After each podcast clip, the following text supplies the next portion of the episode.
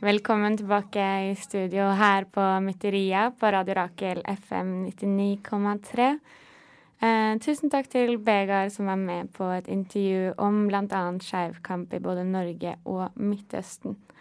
Eh, nå skal du få høre et innslag om noe helt annet, nemlig fagorganisering blant fanger i fengsler i USA. For det er ingen hemmelighet at forholdene i amerikanske fengsler er helt forferdelige, og at lista for å sperre folk inne er veldig, veldig lav. Den siste tida har det foregått en rekke uvarsla arbeiderstreiker i fengsler i flere stater i USA. Dette er organisert av en arbeidsgruppe under Industrial Workers of the World, kort IWW. Du skal da få høre mer om dette i et innslag laget av Truls Strand Offerdal, der han eh, intervjuer Asura Crispino. Og der skal du da få høre mer om tilstanden i amerikanske fengsler, om arbeidet fangene i disse fengslene må utføre, og konsekvensene dette får også for arbeidere utenfor fengslene, og om reaksjonene eh, de modige opprørerne møter. The American prison population has reached over 2.3 million people. Different political groups try to reach and organize around this issue in different ways. We spoke to one such group that focuses on trying to organize prisoners into labor unions.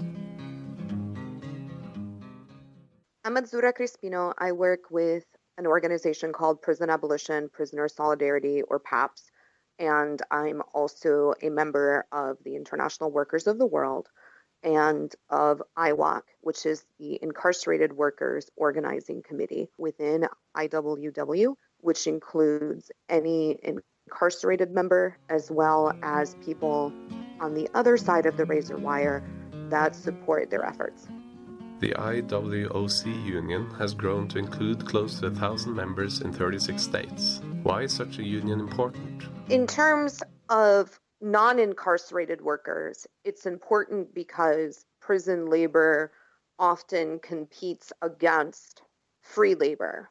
So we know that incarcerated workers are engaged in a lot of different labor industries. So anytime that you have workers that are getting paid 10 cents, 20 cents an hour, or not at all, that are competing on the market against workers that are getting paid a decent wage, obviously that undermines the industry on the other side of the razor wire being able to get a fair and living wage in the same way that outsourcing labor to another country does. That's one reason why people might think of joining the struggle in terms of their own selfish interest. But in addition, I would argue that any of us are potential prisoners at any time. And you may think, oh, I'm a law abiding citizen. I would never break the law why should I be concerned about prison conditions? But the reality of the situation is that most of us do break laws on a fairly regular basis inadvertently. And any of us could find ourselves wrongfully incarcerated for a crime that we did not commit. Because we know that, you know, the US prison system and the US criminal justice system are extremely racist institutions. So I think those are two good reasons for workers who are on the outside who may not necessarily have a relationship with prisoners to be concerned with these issues on, on the basis of their own selfish interests. In addition, these are workers, and just because they're incarcerated doesn't mean that they don't deserve to be treated with dignity and compassion, and that we should be concerned with their working conditions. The Incarcerated Workers Organizing Committee has existed for two years. How has the union and organization efforts been met in that time? In Texas, I think that the reaction to the prisoner work stoppages specifically have been mixed. There have been a lot of people who are very supportive of prisoners going on strike who understand that a $100 copayment for somebody who's making 20 cents an hour, if anything, is unreasonable. That people being asked to work in 120 degrees in Texas without air conditioning is unreasonable. That for a worker to be told, oh, if you go and you do this shift, we won't pay you, but that will help you get out of prison faster. And then that so called good time is never accredited to them in a way that does allow them to become free faster. That I think a lot of people are beginning to have empathy and compassion regarding this. I think that one of the challenges is that often prisoners are out of sight and out of mind. And you have a group of people who is seen as being complicit in their surroundings, right? We have this narrative that prisoners have done something wrong and therefore they deserve to be punished for what they've done wrong. And so if their conditions are horrible, there are some people, especially in Texas, who are going to look at that and say, well, good, that means that they're being punished effectively. But there are other members of the community that are beginning to realize wait a minute, at some point, these people will be released back into the community. We don't want them to just be punished. We know from the rates of recidivism that when prisoners are punished, they may learn that what they did was wrong. They may also learn that what was wrong was getting caught. And there's just absolutely nothing about prisons in the United States or in Texas that is rehabilitative.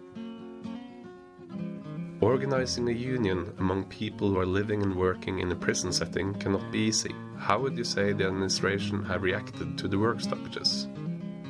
So, what's interesting is that on one hand, the Texas Department of Criminal Justice, or TDCJ, is denying that there have been any work strikes at all. So, obviously, their claim is going to be that there isn't any retaliation because there's nothing happening for them to retaliate against the reality is very different. People who are engaged in work stoppages are threatened with long term solitary confinement or find themselves in long term solitary confinement. And we have seen that historically. For example, one of the prisoners that I support, Xinachtli Alvaro Luna Hernandez, helped to lead a work stoppage in 1978 and found himself uh, being held on death row because at the time administrative segregation did not exist for the subsequent nine years on the basis of his work stoppage efforts. And I guarantee you that nothing has really changed in that regard since 1978. In addition, we have had reports of prisoners that have been batoned across the legs because of their involvement in organizing efforts. We've heard of at least one unit, possibly more, where prisoners were had their electricity and water cut off and then subsequently the whole pod was gassed, the whole unit was gassed. It is not uncommon for guards to refuse to give food to prisoners who are seen as leaders in work stoppages. So these are workers who are really putting their lives on the line, um, their physical safety on the line in order to work stop. The next big day of action will be a national prison strike on September 9th. Could you tell us a little bit about that? September 9th is the official start. And September 9th is a very important date because it's the anniversary of the Attica uprising.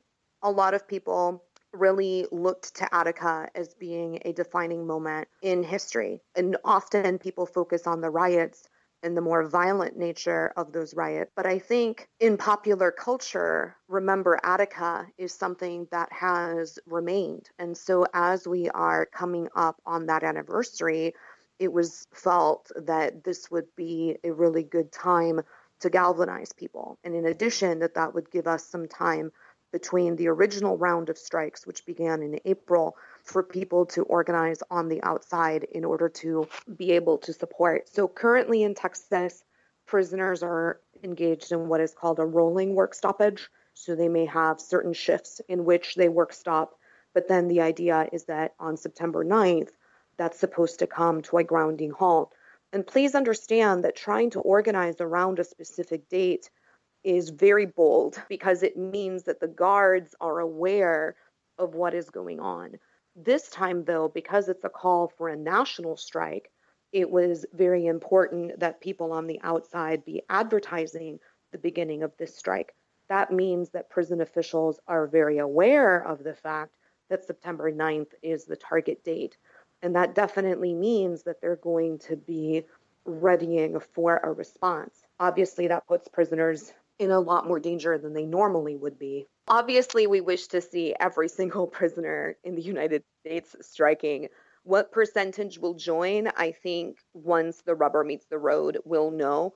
I think that there are prisoners who are reticent to join the strike, not because they don't agree with the tactics or with the outcomes, but because they're scared for their own safety.